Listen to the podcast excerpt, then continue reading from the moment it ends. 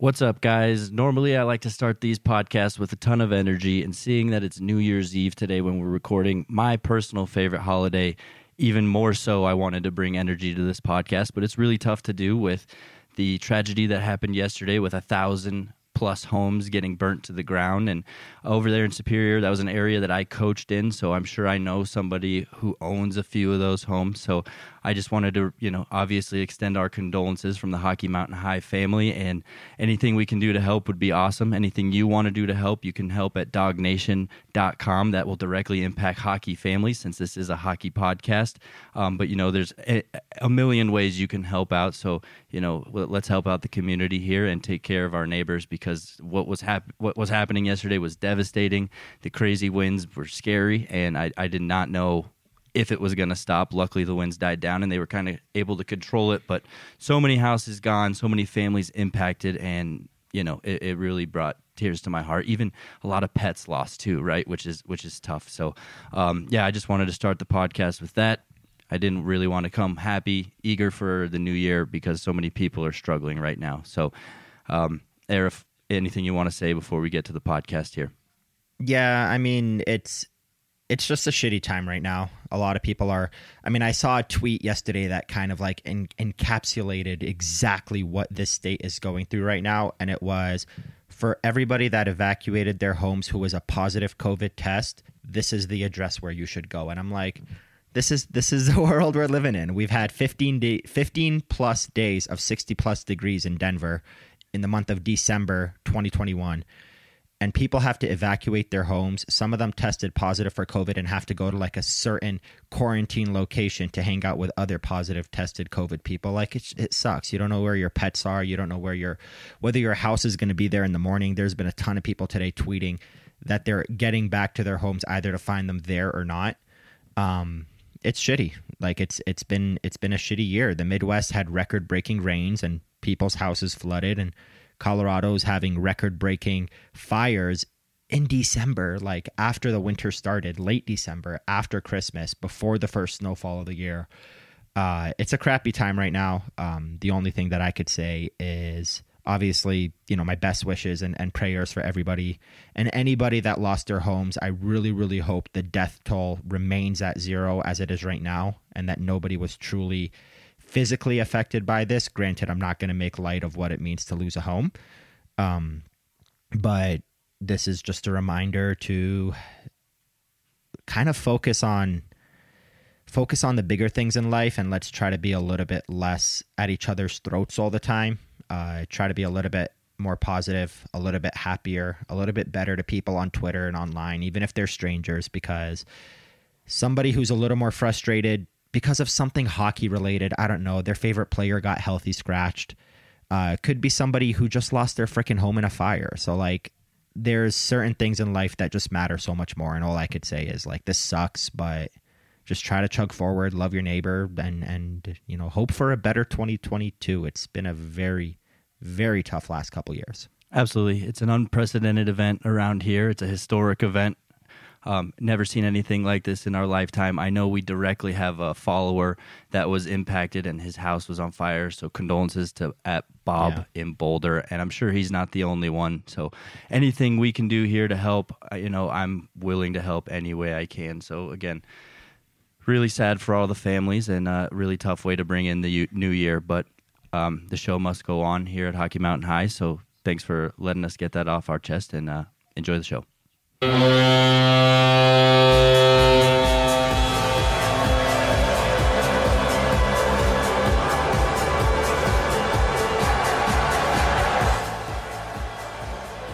right, welcome in everybody to another episode of Hockey Mountain High, your go-to Avalanche podcast presented by Total Beverage in Thornton and Westminster. Just them for now. So, of course, happy New Year. I hope a lot of you are bringing in the new year safe and happily. Again, it's a little bit hard to talk hockey after an event like this. So many people's lives have been devastated, but um, we got to do what we got to do. So, Aarif, I guess some good news on the Avalanche front, right? There's uh, a lot of players have returned, almost pretty much all of them, and uh, the Avs seem to have put the whole COVID debacle of the last couple weeks behind them, and they're uh, gearing up, ready to restart their season here.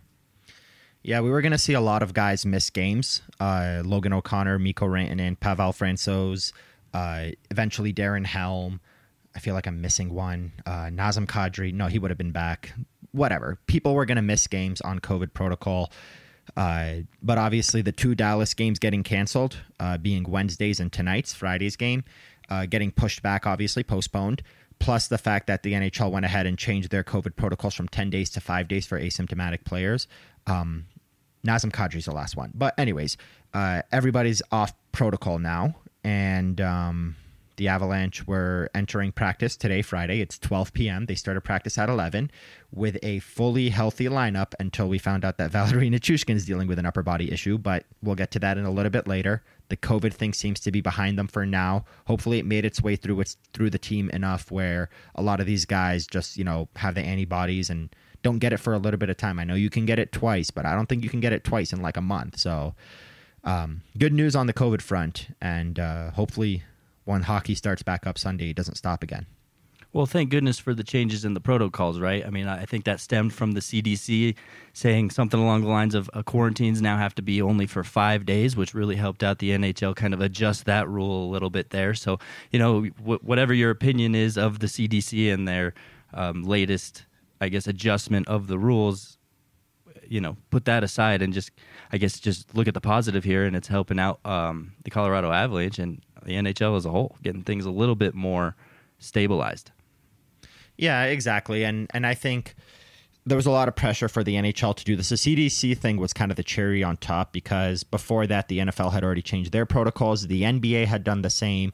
Obviously, the NHL being more difficult because the Canadian government is a, is you know is a little bit more stingy on these things, and now you have two governments you have to deal with compared to other leagues. But um, they found a way to get it done. It's it's a good first step. I think there will be many more steps. The situation will forever remain fluid. What's true today won't be true tomorrow, and um, I think as we get a better grasp, and we kind of are already as a society, and you know, given what's been happening and and the number of asymptomatic cases, uh, we're going to get a better grasp of how exactly to handle this. Right now, it is a little bit. We're kind of in a strange phase right now, and that's why a lot of hockey's been postponed. But um, positive vibes. Hopefully, things are under control very soon. Um, that five day thing is a good first step. Yeah, and I mean hockey's been going on for a couple days, right? So uh, ever since the Christmas pause, we kind of expected a, a, little bit more of an issue. It wasn't too bad, only with teams like the Avalanche, the Dallas Stars. They're really the only ones that failed to get started after the Christmas. Uh, among a couple other teams, but there, what I'm trying to say is there has been hockey going on, exactly. which is a positive sign. So, um, you know, here, here's teams, to hoping they finish out the season. And teams have been clearing protocol. It's slowly mm-hmm. happening. Tampa Bay had to play a game with two goalies, one of which I've never heard of. He's a made up person. He's not real. Um, but uh, we're seeing teams clear protocol. We're seeing hockey return. Dallas obviously has a little bit of a COVID issue. Their game on January 2nd was also postponed yesterday. So they're going to go three straight games of postponed post Christmas, let alone the games before. But um, it seems like things are kind of going in the right direction. Seeing the Avalanche have nobody on COVID protocol is kind of fascinating given Devon Toews entered protocol, what was that, December 12, 13, 14? Like, it feels like forever ago and it was two and a half weeks. So, this two and a half week scare seems to have calmed down. I think players are being a little bit more responsible outside of hockey, which I'm not saying they were irresponsible before, but they're they're they're biting the bullet and they're doing their part to you know avoid crowds a little bit more, which is something that we should applaud. But um, yeah, hopefully again the Avalanche play in 48 hours. Hopefully, once that game takes off Sunday at 1 p.m., we don't have another pause in hockey. Yeah, like we mentioned, we're here recording on New Year's Eve, where they were supposed to be gearing up to play the Dallas Stars. Instead, we saw just a regular practice from the squad, and uh, I guess notable storylines out of that practice is Cale Makar having a maintenance day. Not, nothing really to look into there, but Val Nichushkin out with an upper body, kind of like you mentioned at the top of the show here. Exactly. Yeah. So um, this was going to be the first time since before the bubble or sometime during the bubble that the entire Avalanche roster is healthy. And the reason why I say that, well, maybe opening night last year, I think, because Frankie was technically the backup for those first two games against St. Louis.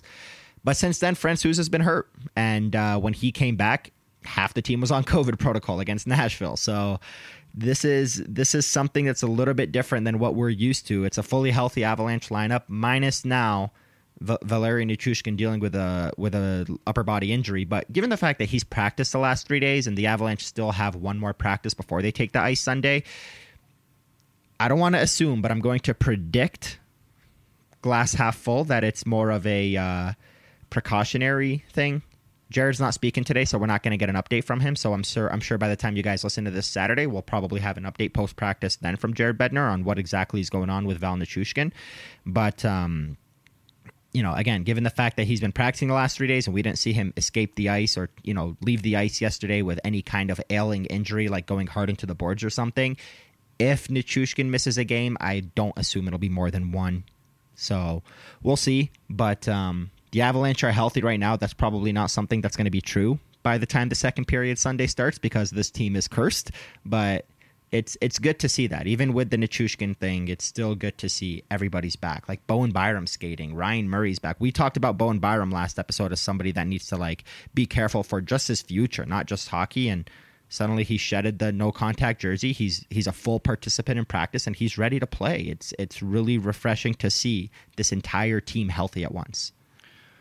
Right, and with Val Nichushkin, you know, yeah, it's good that it's a practice injury, right? Like you're saying, we didn't see anything happen, but also the fact that it's only been practices that have been going on for the last couple of weeks, and that's where he sustained this injury. You got to think it's something small, right? It's not battling against an opponent who's trying to take your head off. It's just uh, something freak against a teammate or something along those lines that probably wasn't as hard as it could be if it was in a in a game like situation. So yeah, I can't get too worried about Val Nichushkin, but we, we need him in the lineup, right? It's a he's a big part of the of the team this year, and that's no secret. And we've been pumping his tires. But along with that, some good news that we've been seeing in the last week is uh, the return of Bowen Byram and Ryan Murray. I think people a little bit more excited about Bowen Byram considering the circumstances and his impact with the team. Let's not let's not hide it. Let's call it what it is. But um, yeah, exciting to see those guys back in the lineup, like you're saying, just returning to health, something we haven't seen around here in a long time. Maybe 2022 is bringing big things, and the luck is turning around for these guys.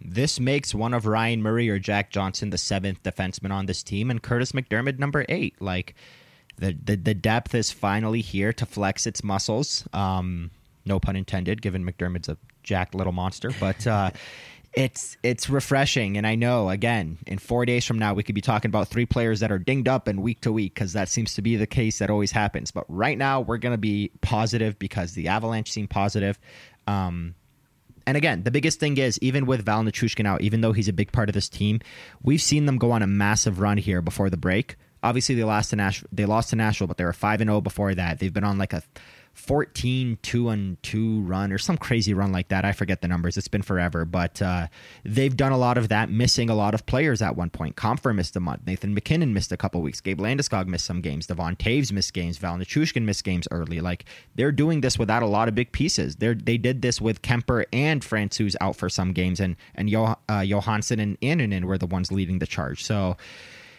even with the injuries, this team is stacked. This team is good, and and and with a fully healthy lineup, it's only going to get better. Um, so I I'm feeling really good about the Avalanche. If if COVID doesn't rear its nasty head into the NHL again, I'm feeling really good about January for the Avalanche. They got 16 games, I believe, and um, a lot of them are going to be at home.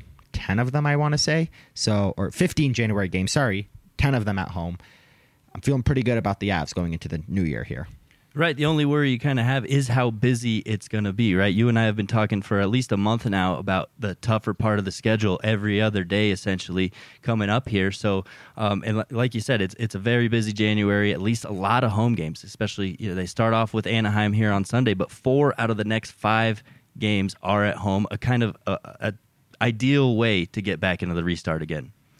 Yeah, and it's it's really good because the only time they're going to have any kind of like difficulty in terms of travel is going to be that third week of uh, of, of January. So like I, w- I almost said October because it feels like the beginning of the season. I don't know what month it is anymore.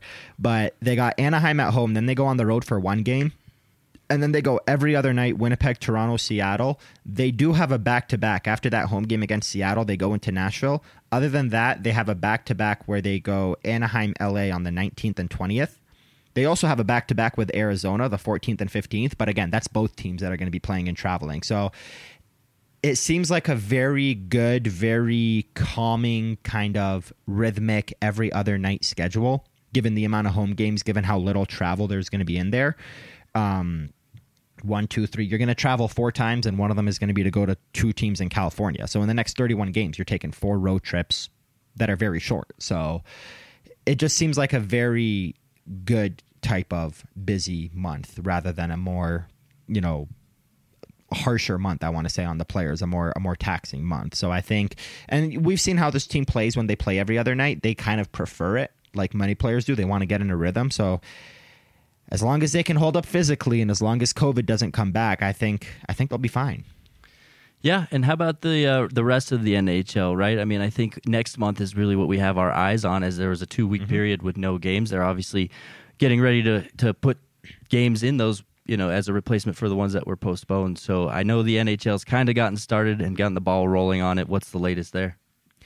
Yeah, so Bill Daly talked to Pierre LeBrun at the Athletic yesterday and basically said that the I want to say it's 91 games now, but that number could be a little off that were postponed because of COVID. There were some Canadian games postponed because of attendance you know issues and restrictions but the 91 covid ones i believe he said that they've all been basically worked into those two and a half weeks off in february which if you think about it is like four to five games a day. It's not a huge deal.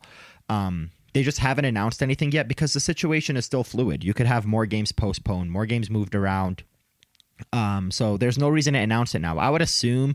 I think Bill Daly said mid January to late January. We'll we'll we'll hear more about it. So in the next two to three weeks.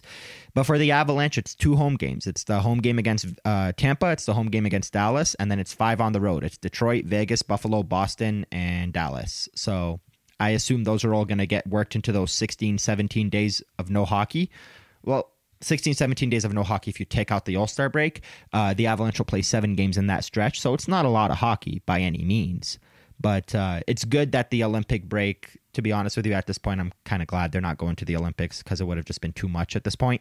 Uh, the only way it would have been able to work is what Brad Marchand suggested of players go and just have a taxi squad of players replace them here, but that would suck if you're the Avalanche playing without your entire top line and Makar, whoever else is going to go. So with that being said, I think it's uh, it's good that the NHL is not going to the Olympics. It's good that they're going to be able to work this in. Again, the big caveat here being this is all assuming COVID doesn't cancel another 100 games, which I don't think it'll get that bad, but hopefully for the Avalanche, it's just those, those seven. They can work them into February and have a bit of a lighter month and play only 10 games in February rather than 15, 16, four consecutive months. Yeah, and I think the All Star game is a very expendable thing, right? It's a very that too. I think, except players, for the fact that there there's money involved, and, and the sure. NHL cannot afford to lose money right now. But as far as players go, I'm sure they're they're more than fine skipping an All Star game. I mean, it hasn't exactly oh, been yeah. the greatest product over the last ten years. So they don't care for it. The NHL does because number one, the rights I believe are for ESPN now for the All Star game, and that's a big money maker. And number two, dude, we've seen NHL All Star games where they send guys like Leo Komarov for the Toronto Maple Leafs. Like they don't care who they send; they just need the event to happen to to rake in the millions of dollars that they want to bring in. So even if guys like Ovechkin say screw it, I'll take the one game suspension for not going, and if MacKinnon does that and Rantanen and all these players do that, they're still gonna host it. They're gonna have guys, I don't know, pick a name. Val Nichushkin will represent the Avalanche. That's not exactly the All Star name you think of when you think of an All Star game, but they'll still have the event, even if it's with players that aren't necessarily the big all stars. But um, again, that's assuming another 30, 40, 50 games don't get canceled. Yep. Yep. Absolutely. So I'm um, turning the corner here a little bit. Like we talked about, it's the first time in a long time that the Avalanche have two healthy goalies in place. As you mentioned, there are 15 games here in the month of January. So I guess I wanted to kind of chat with you and see, pick your brain a little bit as to what you thought the Avalanche were going to do with splitting up those 15 games between the two goalies. Obviously, Frankie's still kind of getting back in the mix. We've only seen him play one game, and he was kind of forced to play it. Who knows if he was even actually 100% ready for that? So, with that in mind, the easing Francouz back into the schedule and Kuemper trying to keep him, you know, there's a balance between keeping him in full swing and giving him too much rest and making sure he's ready to go down the stretch here. What do you think the 15 games look like for goalies with the Avalanche? I think it's going to be closer to an even split. I would say 9 6 for Kuemper, assuming none of them get hurt. Like Kuemper doesn't miss three or four straight games like he did early in December with like an injury of any sort. I would say 9 for Kuemper, 6 for Frankie. Because at this point, obviously Kuemper's your starter and that's the guy you want to ride. You also want to get Frankie back in the groove. And six games over a month is not a lot of hockey, but at the same time, it's enough to kind of see if Francouz can return to form, the guy that we know and love from pre-COVID world. So I would say a nine to six stretch, and depending on how it goes, will kind of determine who plays more in February. So you know, there's still a little bit of a goalie battle here. Kuemper's not done enough to say I'm the clear cut starter. He doesn't have the numbers of Grubauer last year. Where let's face it, if if Frankie returned last year with the way Gruby was playing, there was no way in hell Frankie could supplant him as a starter. He could with Kuemper this year, just given the numbers. But um, Kuemper's always going to get the better chance to be the starter but you got to get Frankie into some games because this is a hockey team without a Vasilevskiy in net. This is a hockey team that, if they win the Stanley Cup, it could be the type of Stanley Cup where Kuemper wins you 11 games and Francouz wins you five or something like that. It's not going to be a traditional one goalie winning 16 games. So you need to get both of them ready to go. You need to keep them both healthy. And I think we're going to see a 55 45 type of split, 60 40 type of split. So give me six games, assuming both are healthy, for Pavel Francouz in January. I'm going to lean a little bit more towards the kind of like I said going into it, giving easing Frankie into it, right? I don't know if he's ready for six games just yet. And you got to kind of look at the schedule. There's three back to backs, so he's getting at least three games there, right? And you also have some easy teams coming. Uh, uh coming up ahead, you got Seattle, you've got Arizona twice, you've got Chicago twice, and you've got LA. And I think Arizona and uh, Seattle and LA are part of those back to back. So that's probably the game you give Francouz the easier ones. But you also have some pretty tough games this this month too. You've got Toronto, you've got Winnipeg, which they're hit or miss, but it's it's an important divisional game, right? And then of course Minnesota, who's on a tear this year. Um, so I think you want to kind of still lean Kuemper a bit more, but um, I, I, I'm I don't know. So I'm, I'm to say 10-5, maybe even 11-4. So I just looking at the schedule, you do make a good point about the back to backs. I would say so for starters, Anaheim, you're going to go with Kuemper. I would assume in Chicago you go Frankie. Oh, it's actually Chicago three times this month. Wow. Yeah, and you also have Buffalo and, and Seattle, Buffalo. like you said. Mm-hmm. Yeah, so I would say in Chicago you go Francouz, Winnipeg, Toronto you go Fra- you go uh, Kuemper, Seattle, Nashville. Nashville's the tougher opponent, and it's on the road. I think you give that Seattle home game to Francouz, mm-hmm. and then you give Nashville to Kuemper. Arizona home and road as well, back to back. I think as well for that one, you're going to go Frankie for the first one, Kuemper for the second one, so Kuemper can play in Arizona if he cares about that, given it's his former team. Good point. Minnesota, you're going to go Kuemper. Anaheim, LA, you're going to split it.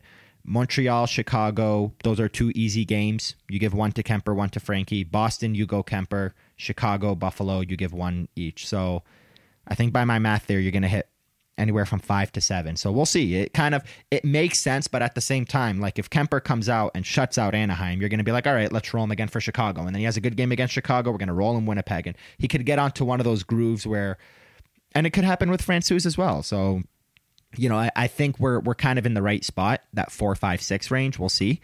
But uh, man, it's good to talk about two goalies right now and and just fingers crossed that they both stay healthy because it would be nice. This is the first time since pre-COVID that the Avalanche, well, they had it in the bubble for a little bit to have both like the starter Gruby slash Kuemper and Francouz healthy is is refreshing. It's been a while since we've been shocked and awed and wowed by Pavel Francouz's game. So I, yeah. Uh, I'm just hoping that he hasn't lost a step in the last two years. I don't see how he would, but you know that's a long time to go without being in the flow and rhythm of uh, NHL shots at game speeds, right? So um, let's just hope that he's back to normal, back to the Frankie that we all know and love. He was just so sneaky good for so long, man. You look at his numbers and you think back to some of those games and how he played, and like he he was way better than Grubauer in 1920 pre-COVID. He was so good, and if the Avalanche could get that Francouz back, they're suddenly they've got a duo to deploy. And if Kuemper doesn't get his act together, Francouz will be your starter. So both Kuemper and Francouz are actually coming up on free agency this offseason. So I, I kind of wanted to get your opinion on who you think the Avs starter is going to be, say, this time next year, because, hey, if they don't perform, mm. especially down the stretch, there's a good chance neither of the two guys are around. So, it, it, do you think it's going to be one of these two, both of these two, or are you coming out of left field with a, a stranger? Uh, so That's a good question, and and and I think the best way I I would say. I've kind of thought about this a lot with the two of them, and I would say if one of them was going to return next year, the better possibility, even given what the Avalanche gave up for him, the better possibility would be Francouz to return over Kuemper. I'm not saying as a starter, but I'm saying to return. Because the way that I see it, if the Avalanche don't win the cup, they they might look at Kuemper. Like Kuemper might be part of the reason why. Either an injury, he's too injury prone, or he just didn't play well enough, or you know it could be a case where he plays good but just gets beat. But uh, given the other two choices, I think if the Avalanche can't succeed with Kuemper, they're going to be like, all right, you're out of here. But at the same time, I think if they win with Kuemper, he's going to be looking for way more money than the Avalanche are willing to pay. And someone like Edmonton's going to lick their lips and be like, yes, finally a starter. So I could see Kuemper moving on more likely. Frankie, if he doesn't get back in the groove, if this is, you know, the same thing we saw with Peter Mueller after he was gone for so long. Granted, that was a concussion. He came back. He didn't play amazing. The Avalanche just let him go. But I think if Frankie can just return to being Pavel Francouz, I think he'll be back on a deal around what he has now two years, two million, two and a half million to be a deployment goalie. Um, but there's another guy out there that I kind of think the Avalanche will take a look at. And uh, you know what? This is my guy. The guy that I think the Avalanche is going to be their starting goalie 12 months from today is a guy playing in Toronto right now. Plug your ears, Maple Leafs fans. I think Jack Campbell's the guy. Wow, that's out of left field. Where where where uh where you getting that idea? So Campbell's the type of guy, given the fact that I think Francouz will be back if he's just, you know, the normal Francouz we know and love and doesn't have injury issues coming up. Campbell's the kind of guy that needs a deployment goalie with him. He's a 55 goalie starter. He's a 55 starter kind of goalie, and you know Frankie can play you 30, almost 30 games. But he's also the kind of guy who's going to be expensive, but not too expensive. And what I mean by that is he's not going to come out here getting seven, eight, nine million like a Marc Andre Fleury or or you know Carey Price or those guys that make in the tens. But he's also not going to be cheap enough for Toronto to afford him. Especially given the fact that we have some postponements here and the NHL might not even make enough money to raise the salary cap by a million. I think if you lose Kuemper's 4.5 million, you obviously have a lot of forward shuffling, and Kadri's a free agent, Berkey's a free agent, Nichushkin, uh, Ryan Murray makes two million. He'll probably take a hike and be replaced by someone like Justin Barron making less than a million. I look at someone like Jack Campbell and I see a contract similar to Jacob Markstrom, five years, 30 million, six million per year. And I see that as a number the Avalanche could fit and could afford, but also a number that Toronto can't. So that's my guy. Jack Campbell's almost 30. He's a former first rounder. I believe it was by the Dallas Stars. And uh, he kind of reminds me of Craig Anderson, where like he kind of took him a little bit longer to be a starter, but then Anderson took off in his first year with the Avs. Obviously, we know how that turned out afterward, but he had a hell of a career with Ottawa. So that's my guy. In 12 months from today, your goalie duo for the Avalanche, Pavel Francouz is going to be your backup, and Jack Campbell's going to be your starter. The Avalanche are going to invest roughly eight million to their two goalies, and uh, they're going to lose a forward because of it. But that's just a sacrifice you have to make. They're good enough where you know you can plug in Oskar Olausson or or Sampo Ranta into the top nine and still be fine, even if it means losing a Burakovsky to have a goalie duo like that. That's what I'm going with.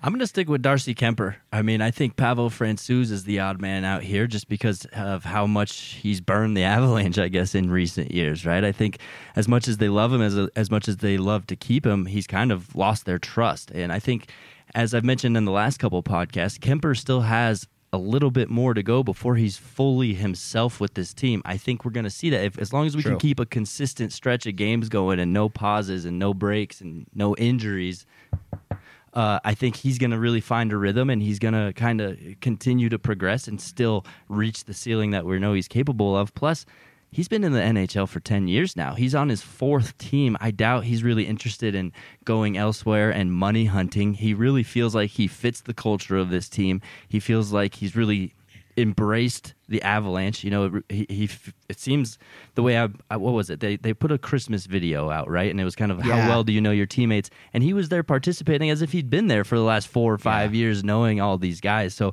it really feels like the Avalanche have have accepted Kuemper into their culture. He fits well. I mean, he's obviously got great energy, always smiling, always happy. I think he sticks around and they find a um, perhaps a new backup, whether it's Annunen. If he's not ready, then you, you look at the free agent market. A guy like Ville Husso kind of stands out to me as, mm. as a solid backup. I mean, they could both come back. I mean, sure. the way that I see it, you know, by the time everybody's listening to this is January 1st. Go three months from now, February, March, April 1st. By the time you get to April 1st, there's still a whole month of hockey left.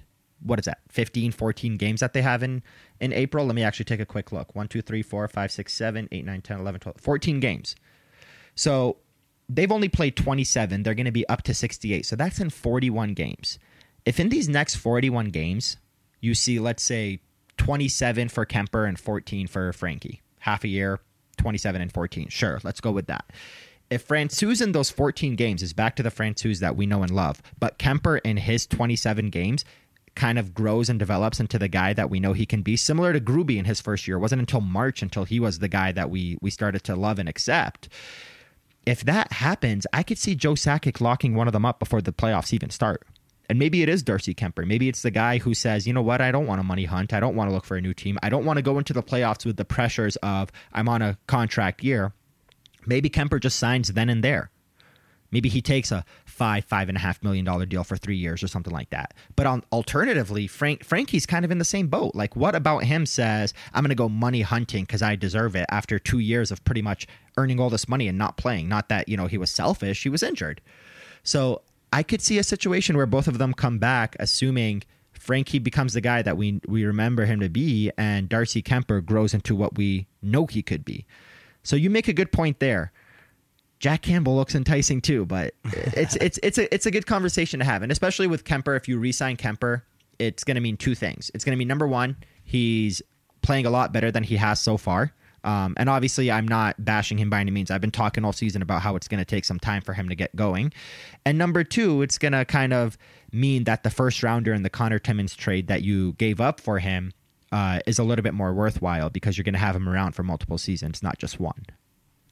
Yeah, just to ring off a couple of the other uh, upcoming free agents this offseason from the goaltending market Marc Andre Fleury, Mikko Koskinen, Darcy Kuemper, Thomas Greiss, Jaro Halak, Jonas Korpisalo, Cory Schneider, Francouz, Braden Holtby, Martin Jones, Jack Campbell, David Rittich. So it's it's a pretty decent free agent market. Korpisalo is the other one I kind of like in that group. Yeah, I, I like that guy. I know Marc Andre Fleury's the easy name, but I don't know if he'll come he'll come to Colorado. Yeah. Uh, Korpisalo seems like the kind of guy that you can give you know a Linus Ullmark type of deal, four years, twenty million kind of guy. So I would much rather have the other guy in Columbus, but they're not giving him up. Absolutely. So I guess here's a great time to stop and tell you guys real quick about Total Beverage in Westminster. Everybody already knows Total Beverage in Westminster and Thornton, right? Sure, Total Beverage has an incredible selection of beer, wine, and spirits, but did you know they deliver?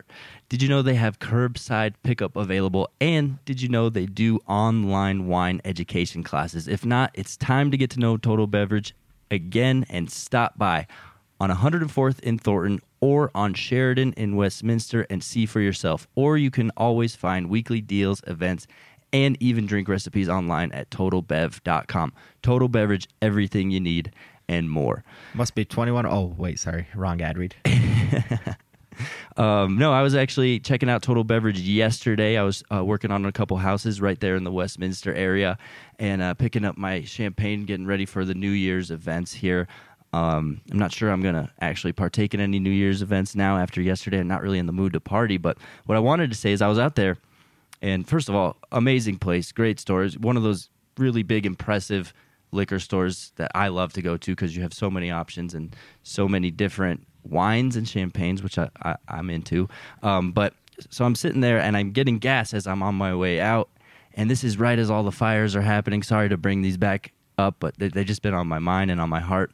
And there I am filling up my gas, and this poor lady comes up and says, "Oh, are they pumping gas? Are they are they serving gas here? I, I just came from Louisville and oh, they, no. they, weren't letting us pump any gas. I had to go into my house. I had, I had to scratch and claw, take back roads to get in there to go get my dog. And there's her cute little dog sitting in the front oh, seat. Man. So I, I just felt like I needed to tell that story because it's heartbreaking. I really wish I could have helped that woman and just being that close to the fire right there in Westminster, you know, obviously just just tough to see and tough to watch our community, right? As a real estate agent too, I, I my heart breaks to see land and people's property and you know that's one of the biggest investments and assets that they own just getting torn to rubble so just felt like i needed to share that story and shout out to that lady i'm glad she got her dog Yeah, that's man, it's it's tough. You don't like that's that's the part we don't even think about. Like, you know, I'm 28 years old. If God forbid a fire breaks out in Highlands Ranch, I'm gonna pack whatever shit I need and get in my truck and drive away. But you have older people that are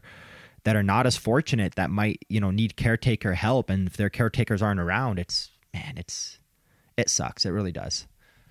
It does. It does. So, not the best memory of 2021 to take us out of the year. I mean, not that it's been the greatest year ever, but um, I guess it's a good time for everybody to kind of look back, be grateful for some things, and uh, I guess to go back to a hockey theme here, since this is a hockey podcast, let's look back on the Avalanche year and uh, just discuss the year 2021 that was. Of course, it started with empty arenas, and now it ended with a COVID pause. So, um, There's everything in between a sandwich. yeah, I guess let's talk about everything in between. What are Aarif, are what are your top stories? I guess for uh, the 2021 year that was.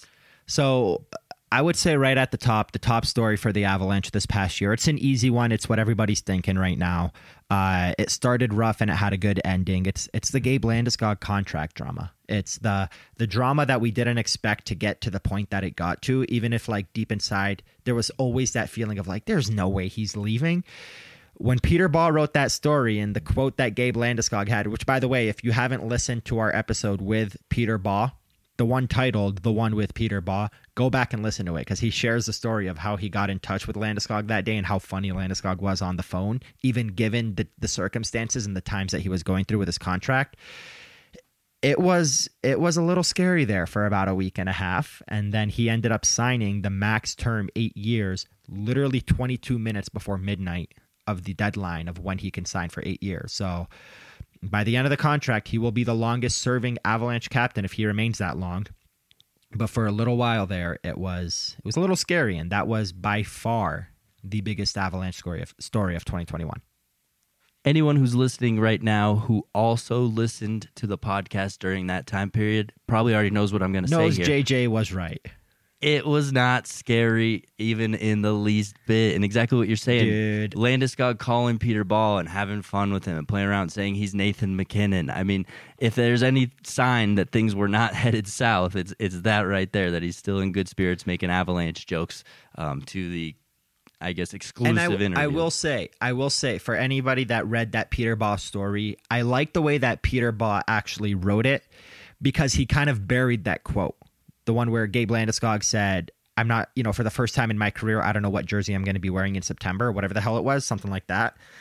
I like the way Peter Baugh wrote that story because he didn't go all clickbaity and kind of lead with that and say like Landeskog says it's not going to happen. He wrote this long story about how Landeskog was given the captaincy from Milan Hejduk and so and so and so and so. And I'm like reading it like, oh, this is a good little story. And then I read that bombshell quote and I'm like, holy shit, what did I just read? Like it was kind of he he presented it the same way that it was presented to him. It was a very professional way of presenting that kind of a quote, but it's still not the type of quote you often hear like how often do you hear players say something like that? Usually it's, you know, that's the business and, you know, that's the business and I'll let my agent take care of that and we'll see what happens in September. I love this team. I blah, blah, blah, blah. Like even, even GMs do that. Like Marc Bergevin, yeah, I'm not shopping PK Subban. Two weeks later, he traded him for Shea Weber. Like you never get that honesty that Gabe Landeskog had. And it's genuinely, no matter how he presented it, even in a joking matter, it's still something that deep inside he kind of thought to himself, yeah, maybe I'm not going to come back to the Avalanche. So it it maybe isn't as scary as I'm making it out to be, but it is it was a little bit concerning for a little bit there because you'd never hear players say things like that. Yeah, either that or he was just given a little script to say by his agent to really put the ball on the Avalanche's court, right? I, Yeah, which is something you said back then too, which I will give you that. It, it, it was a it was a nice play. Um, I also like what Joe Sakic did when he came out after the contract sign. He repeated four, five, six times in that press conference after signing Landeskog. He's going to be our longest serving captain. He's going to be our longest serving captain. He's going to be our, to basically say he's going to break my record. To basically say my boy is staying around for eight years. So everybody writing those stories like Eric Dean at Mile High Sports about how it's a four year no move clause and then a four year all bets are off. Um, take a hike. This guy's sticking around, and and what Landeskog has done this year so far is proof he's worth seven plus million. Yeah, I love that it gave us a solid three, four weeks of podcast conversation during the off season. So shout out to that, even though it was a bit dramatic for my taste. Um, Still my biggest story of 2021. all right, deal I, with it. I think my biggest story of 2021, and I just remember, I, still vividly remember how this whole day played out. That was the Lake Tahoe game, right? Coming out here, playing the first period on some choppy ice. You knew it wasn't real hockey. Eight hour delay and then both teams take the ice again later a, that night. What a game! Yeah, that, what a that night! was nuts. Just uh, the Grubauer sunglasses, right? The Grubauer sunglasses. The way the way that every time you went to a commercial break, you just see replays of players and coaches just falling. like you'll just be skating. Like Girard is skating with whoever he's talking to and just tumbles over, and then the ref goes over the blue line into like you know because the colored lines is where there was more damage to the ice because it was not as frozen given the lines under it. And you just see a ref stumble, you see players stumbling over each other, just packs patches of ice, just like puddles of water and it was it was hilarious. I remember after after that pause and after they announced they're gonna you know cut it till nine. I'm like, all right, I'm gonna go to the gym. I went to the gym halfway through covering a game. I'm working out. I'm like, what what the hell are we doing? And then we come back. It's nighttime. You kind of had that more scenic look where it was kind of like a backyard ice hockey game at night where you can hear the murmurs on the ice and you can hear the let's go let's go and the pass pass shoot. And like it just something about it was a really cool atmosphere when they came back and played at night. I wish they played the whole game at 8 p.m and then obviously the highlight of that night being nathan mackinnon's goal and and then hearing alex Pietrangelo mic'd up where he went oh boy just as mackinnon started to turn on the, the speed. And it, it ended up being a good game but that first period and that delay man, that was something. Yeah, absolutely. And then when it, NBC cutting back to the game so late at night, it was just I don't know, it was a treat to watch at that point, and that was a much better version of the game. I remember that too. It was it was really good hockey to watch once they Yeah. once they got it going for those last two periods. It was just a cool scene. Like you're like again, it's it's a nighttime hockey game in the dark with nobody around. Like it's literally like you have, you know, your your grandparents living on a cottage with like a private lake and it's frozen over and you and 10 of your family members are just out there going, "Yeah, yeah, let's do it." Like no fans, no noise, no cars, no city, no outside noise, just hockey and 12 guys on the ice and, you know, a couple of referees. It was just a really fascinating thing to watch. All right, well, let's keep moving with uh, our top stories of 2021. I guess in interest of time, uh, you do one more, I'll do one more, and then we'll move to our top memories. So, Aarif, fire away. I'm gonna go back to the playoffs. Uh, I'm not gonna get too depressing and say when they lost, but I'm gonna say the way Jared Bednar ripped the Avalanche after that Game Three loss to Vegas was Yes. by Yes. far one of my biggest memories of the year because let's take a little bit of a trip down memory lane. The Avalanche swept the Blues and demolished them. Came out in game one and annihilated the Vegas Golden Knights. Escaped game two with a victory they probably didn't deserve on an overtime goal that was on a power play that they probably also didn't deserve. But then they come out for game three. They're in Vegas. They have a two to nothing lead. They blow it late. They lose late or two one lead. I forget what it was. I think it was two one, and then they blow it late. Vegas scores twice to win three two, and Jared Bednar comes out second straight game that the Avalanche just get totally manhandled, totally dominated. First loss, and I think it was 15 games because they won their their last nine regular season or something crazy like that, or last seven. First loss in a long time and rips his team to shreds in a way we never see Jared Bednar do. That to me was a highlight of the year because that to me was a coach that knew something was wrong and was trying to get his message across. Some people didn't like that he did that. I personally did because that's not a goalie saying, "Yeah, we're up two to one, we'll be fine." That's a goalie saying, "We're we're losing this series before my very eyes. We need to change something." And it starts with the players on the ice that were just mentally mind fucked by Vegas and their physicality. Coach, you mean, right? You called him a goalie. Um, That's what I meant. Yeah, sorry. But yeah, that was the craziest part about it was the tone for me, right? It was such a wow moment. Not only what he said, but how he said Mm-hmm. it. He sounded so disappointed. He sounded so discouraged and disheartened and just like I don't know. They've got us. They've got us beat. And uh, just going back, think just how the hell did the Vegas Golden Knights lose to the Canadiens? They were t- on a tear. They were playing so well. They were playing so aggressive, and then just blew it. You don't even have to go to that series. How did the Avalanche lose to Vegas? When you look back at that Avalanche Golden Knights series, how stacked the Avalanche were compared to Vegas, that's not a series Colorado should have lost. And I'm not even talking about by leading 2 nothing to start the series. I'm talking in general, starting from game 1, that's a series the Avalanche win 99 times out of 100. I'll tell you how, from my opinion, and that'll be my last top story from 2021, and that's the Ryan Reaves Ryan Graves situation that happened in was it game one or two? I think it was two, right? Um, Ry- Ryan Reaves pulls the hair of Ryan Graves even while he's on the ice, and he's like stuffing his face into the ground, and that's kind of seems to be the the pinpointed moment of when the Avalanche kind of broke and they kind of turned timid and they weren't I guess as aggressive as you saw them be throughout the the earlier stages of the playoffs. So that that moment to me was the turning point. So I think So therefore it's my top one of my top stories. of the that was the end of game 1. game one, right? and then I believe game two was it? Yes, and then the end of game two was when Nazem Kadri got suspended, and it unraveled. Ah, yeah, that that that sounds Well, right. no. It was game one. Kadri got suspended in the Blues series. Oh no, no, that was the game two of the Blue Series. I'm sorry. Right. Yeah, I just brain. But farted, game sorry. two of the Knights was when they came, they came out. They were playing well, but then just suddenly stopped playing well, and they, They- still they, still won that game, but they they, yeah, des- they, they didn't, deserve, it. to. But it was late in game one when Ryan Reaves did that, and then he was suspended for it. Um, Mm-hmm. I can't believe I just mixed up the Kadri series, but whatever.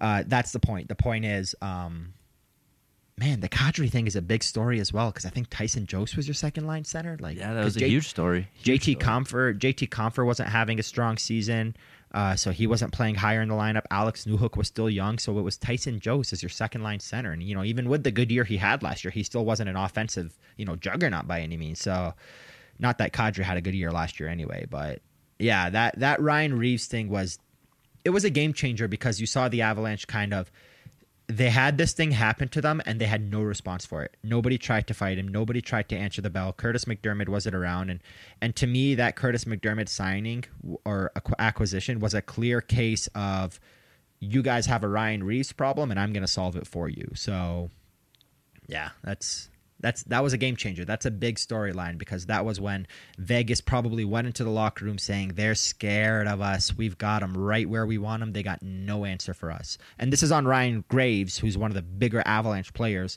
and there was still no response for what Reaves did. Not that I'm promoting what Reaves did; it was a bullshit play, but it got to the Avs definitely. Absolutely. So that's for top stories. I guess let's transition into just top memories. I think, you know, just personal, right? Not I think the top stories we can all agree were the biggest stories around Avalanche land, but for you, what were the top memories of 2021? um, let's go positive here. The first game that fans were allowed back was a big one for me because that was a game where, and it was the nurses and uh, whatever, however the hell they titled it, the nurses and healthcare workers game, uh, where the Avalanche came out. It was late March. They scored, I think it was four goals in two minutes, five goals in two and a half minutes, three of them for Joonas Donskoi, who scored a freaking hat trick in the first seven minutes of the game. That may have also been the game when uh, uh, Nathan MacKinnon threw his helmet at Conor Garland, and fans were back to see it. Even if it was only a few thousand, it was a lot of fun. Welcome back to the fans. The way that the the announcer Alan Roach kind of welcomed in the healthcare workers. It was just a very emotional night. It was kind of like the first step toward healing from this pandemic. Even though right now we're going through it again, it was a big thing, and it was March thirty first, twenty twenty one. It was a year and 20 days after the NHL shut down and took fans out of arenas. That was by far one of my favorite memories. We were back in the press box for the first time rather than sitting at, you know, the mezzanine level at the 100 level in an empty arena, which was just very grim and different. Um, it was an emotional night. It was a great night. The Avalanche played their ass off and scored nine goals. That's, you know, poor Darcy Kuemper and the Arizona Coyotes, but that's that's one of my favorite memories of 2021. Yeah, crazy to think about how pivotal Donskoi was last year and even the year before that.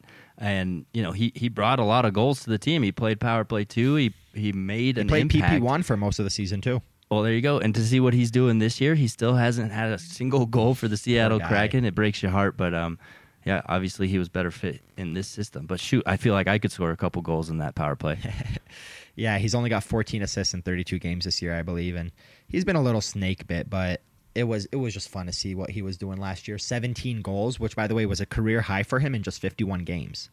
Like he he hit his career high in goals in a shortened season where he missed five of those shortened games. Five power play goals, career high, uh, and he was shooting almost 20 percent. It was it was a fun time with Joonas Donskoi last year, and that game was kind of the epitome of it.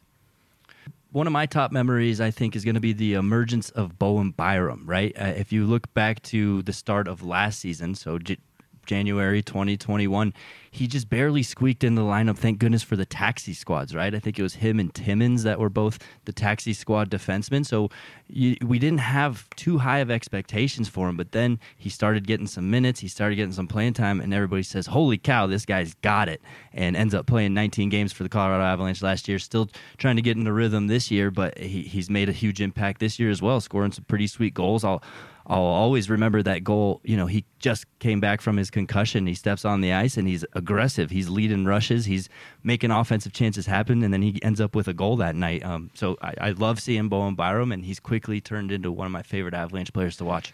what kind of did it for Bo Byram last year was the uh, which unfortunately they've just been canceled this year. But the World Juniors, he captained Team Canada's World Junior team. It was him and Kirby Dach were going to be the co-captains, and then Dach gets injured. Yep. So Bo was the captain. Newhook was on that team too. Canada made it all the way to the finals. Obviously, lost to the U.S. and then he still came out like a like a true leader and kind of he was the guy that was handing the medals off to his teammates and it was emotional. You can see him crying. It was a tough moment for him, but that was his coming out party. And I remember asking Jared Bednar the very first press conference of the season, right before training camp started, about Bo and Byram, and he said Bo's going to play games this year. Everybody was like, "Whoa!" Like he's actually going to play. Like that wasn't something that we expected. It even took you know Cale Makar a couple years before he came into the NHL, and Bo came in, and even though he only had four assists in those 19 games, you could see something there. And one of the things that you know it was it was noticed nationwide, league wide. It wasn't just an Avalanche fan thing because one of my favorite memories of that is sometime I believe in March or February, Chris Johnston, who was then at Sportsnet, friend of the show, uh, he released his projected Team Canada Olympic roster, and he had Bo Byram as the seventh defenseman. And that was in a season where Sam Girard was having the year he was having. Obviously, we've seen what Devon Toews did this year, but Bo Byram was somebody that he's like, yeah, by this time next year, he's going to be so unbelievably good. Team Canada has no choice but to name him to their Olympic roster. So you knew he had it in him, and then he came in this year. We saw how strong he was early in the year when Makar was struggling and guys were injured and Toews was out. He was on fire. And then he missed a bunch of games, came back, scored against Nashville, and then he played that Toronto game, was a minus three. Obviously, that was the game Johansson started and Jett Alexander was the backup. And then he hasn't played since. Four goals, five assists, nine points in 13 games. He's been having a hell of a season. And Erik Johnson said it yesterday. If it wasn't for his injury, he'd probably win the Rookie of the Year, and he still can do it. And that's given the fact that there's a couple guys in Detroit having great years, and Trevor Zegras who's creeping up too. So, yeah, man, Bowen Byram's emergence went from this is a good first round pick to holy shit, man, this guy could maybe even be as good as Cale Makar someday. Yep. And yep. and that's the biggest part of Bone Byram. absolutely, absolutely couldn't have said like it better myself. I like that one.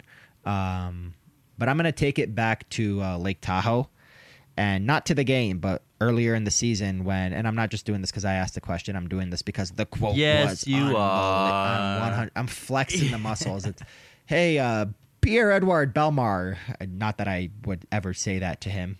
Like actually give him his full name. Hey, Pierre Edward Bellemare, nice to meet you. I just wanted to know what it's going to be like to skate in that Lake Tahoe game. And uh, he goes, It's going to be so great skating on the lake. I've never skated on the lake before. And Burakovsky looks at him and remember how we were joking last week about how his favorite word is bro? He goes, Bro, we're skating on the 18th green, bro. We're not, we're not skating on the lake. And Bellemare's, No, you just crushed my dreams. Just an absolute, that was one of my favorite parts of the year. That quote, how fun P.E. Bellemare was on those Zoom calls. He was such a breath of fresh air. And even in the locker room pre COVID when we used to go in there, that dude was so fun such a great guy. It's a bummer that they lost him this year.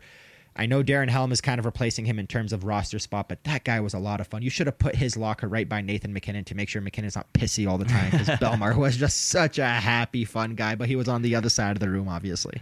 Oh, that's a good one. I mean, yeah, I think that's everybody's most memorable Pierre Bellemare moment, right, with the Avalanche. So thanks to Aarif Dean for putting him on a tee with that one.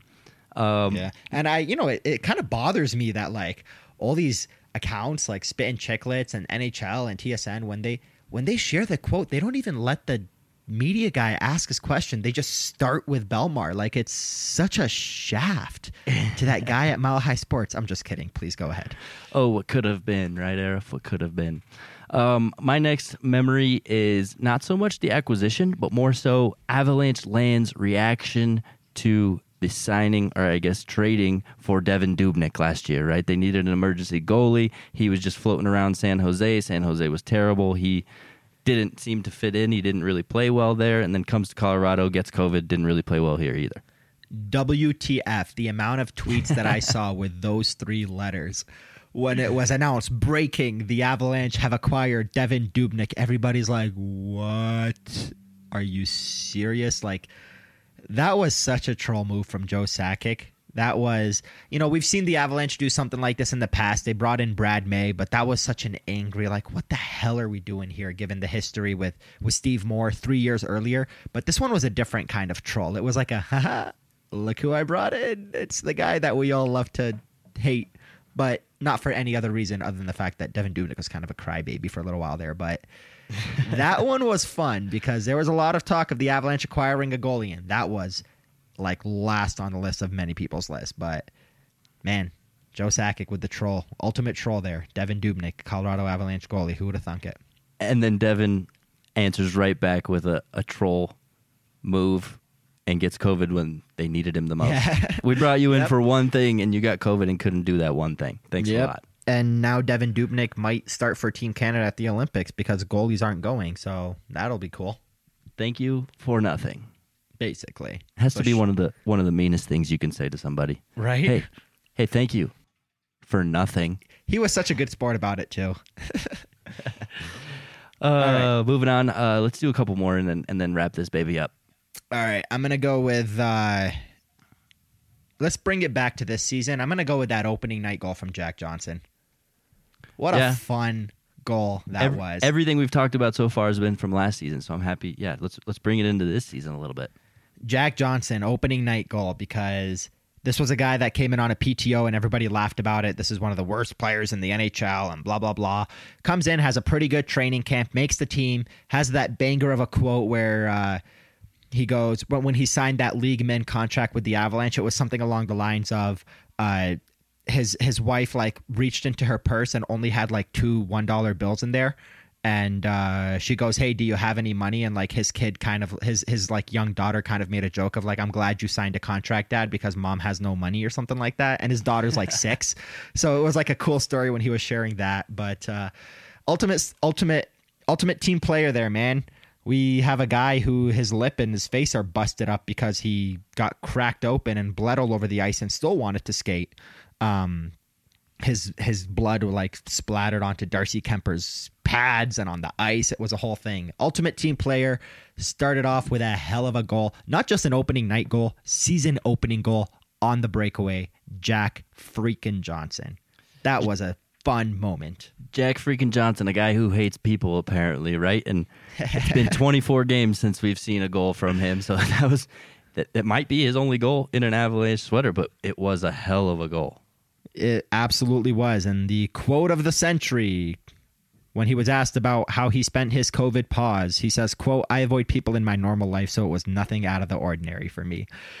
Gotta love Jack Johnson, man. My favorite part about that goal, by the way, is I don't know why. All I ever thought was, and I know there were some preseason games, but they weren't sold out. All I ever thought during the pandemic was, who's gonna score the first goal at, you know, Pepsi Center slash Ball Arena with a full 18,000 in the stands again.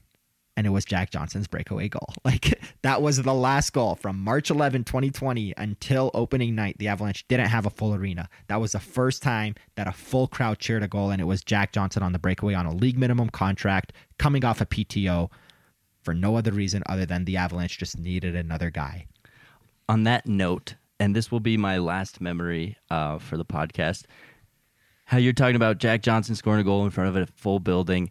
I think my best memory from this year is going to be the game that I covered because I only got to cover one game in an empty building because they were only allowing one of us, you or I, in the building. And I gave it to you as you're a pursuing um, journalist in this field. I just kind of do this as a, a second job, a second hobby, just something I do for fun. So um, let you have those games. So I got to cover one because you were out of town, and it was a, such a The day after Thanksgiving. game. Yeah, playing the Minnesota Wild, the Avalanche played so terribly.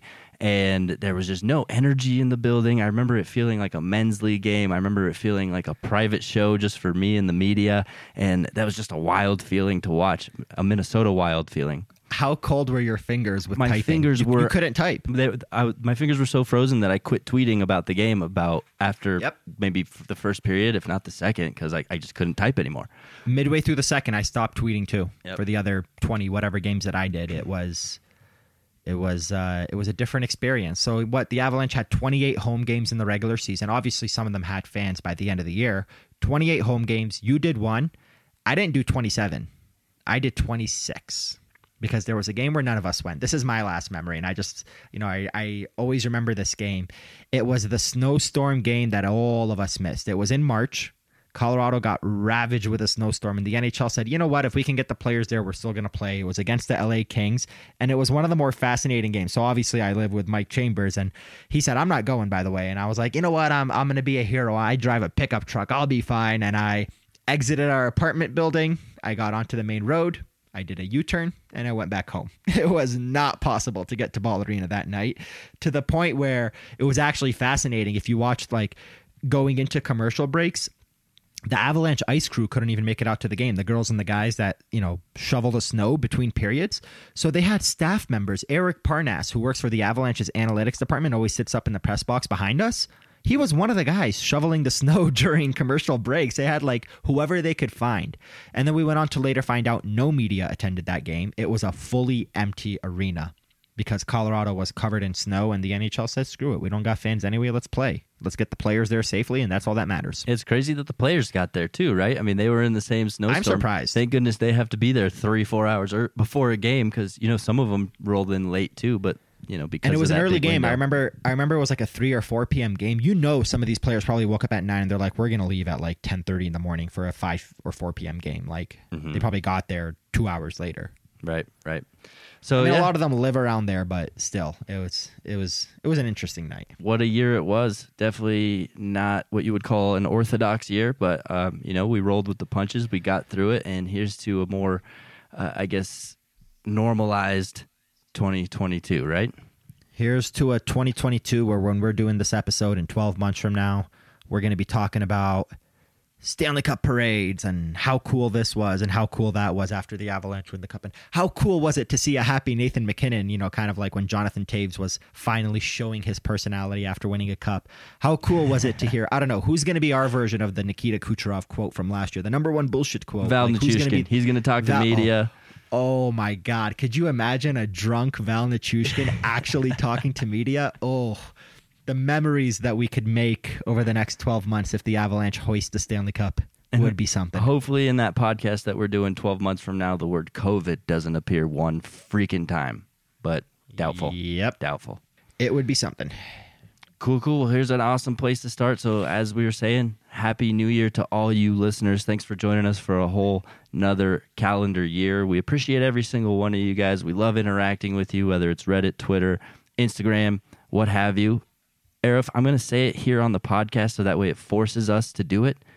We're going to start an Instagram page for the Hockey Mountain High where we're going to try to step up our coverage a little bit through Instagram. Instagram's such an important medium these days, and I don't think anybody's really attacking that appropriately for the fans' sake. So we're going to come put our superhero capes on and be those, I guess, insiders for you guys. So look out for that. And if you see the uh, Instagram page, definitely give it a follow and uh, share it with your friends. But other than that, any clothing closing thoughts for today's podcast, Aarif? I got two. Number one, this is another thing that I'm going to say live on the podcast because this is something that you and I should be focusing more on. And uh, it's, if you haven't already, because this is not something that we've ever pushed, if you can jump on iTunes and give us a rating. Talk about how silly or great we are, how awesome JJ is, how boring the other guy is that always interrupts him. Whatever you want to say. Give us those five star ratings. Let's grow this baby. We have legitimately, like, not no word of a lie. The first two months of the regular season of last year, which was like February, March, or January, February, the first two months of this regular season, we've doubled our listeners. Like, no word of a lie. Uh, we have grown massively. It's all thanks to you guys. So, if you can take a minute out of your time to jump on iTunes, give us a five star rating, share why you think we are great um, or why you enjoy our show or why we're hilarious or silly or whatever you want to say, goofy, um, we would definitely appreciate that. This goes along with the Instagram page. We'll be sending out some tweets with that page once it's up and running here early in 2022. So go ahead and follow that. And then the second thing is I'm just going to close out the show that I way that I started it is is let's be more positive. Let's be more uh, forgiving of our community and and hug one another as long as you're not positive for freaking COVID and uh, enjoy each other a little bit more. 2022, one of my New Year's resolutions is to meet a lot of our fans, meet a lot of our listeners, meet a lot, meet a lot of our readers. So if you're at games and you want to tweet me, it takes me 30 seconds during an intermission to meet you at whatever level you're at. If you're at a practice and you want to tweet me, it takes me five seconds to find you in the crowd and just say hello and shake your hand for you know being a reader, a listener, and a follower. So shout out to everybody, every single one of you. Enjoy your new year. I hope to God that those listeners that we have, not many of you are affected by what we've seen the last 24 hours. Um, but with that, again, 2021 has been rough. 2020 was rough. Hopefully, for all of our sakes, 2022 is a lot better. Absolutely. And I, I, love the way we normally end our podcast, but I'm going to do it a little differently today because I think there are just more pressing matters. So, of course, take care of your community. Uh, you know, my heart's still breaking for all those people in Superior and Louisville. Um, so, you know, you just cherish every moment, cherish every goodbye, cherish each and every day you have because you never know what each day is going to look like, especially in this crazy landscape that we live in. So, take care of each other, love each other, and just be a good person, I guess. Thanks for hanging out with us today.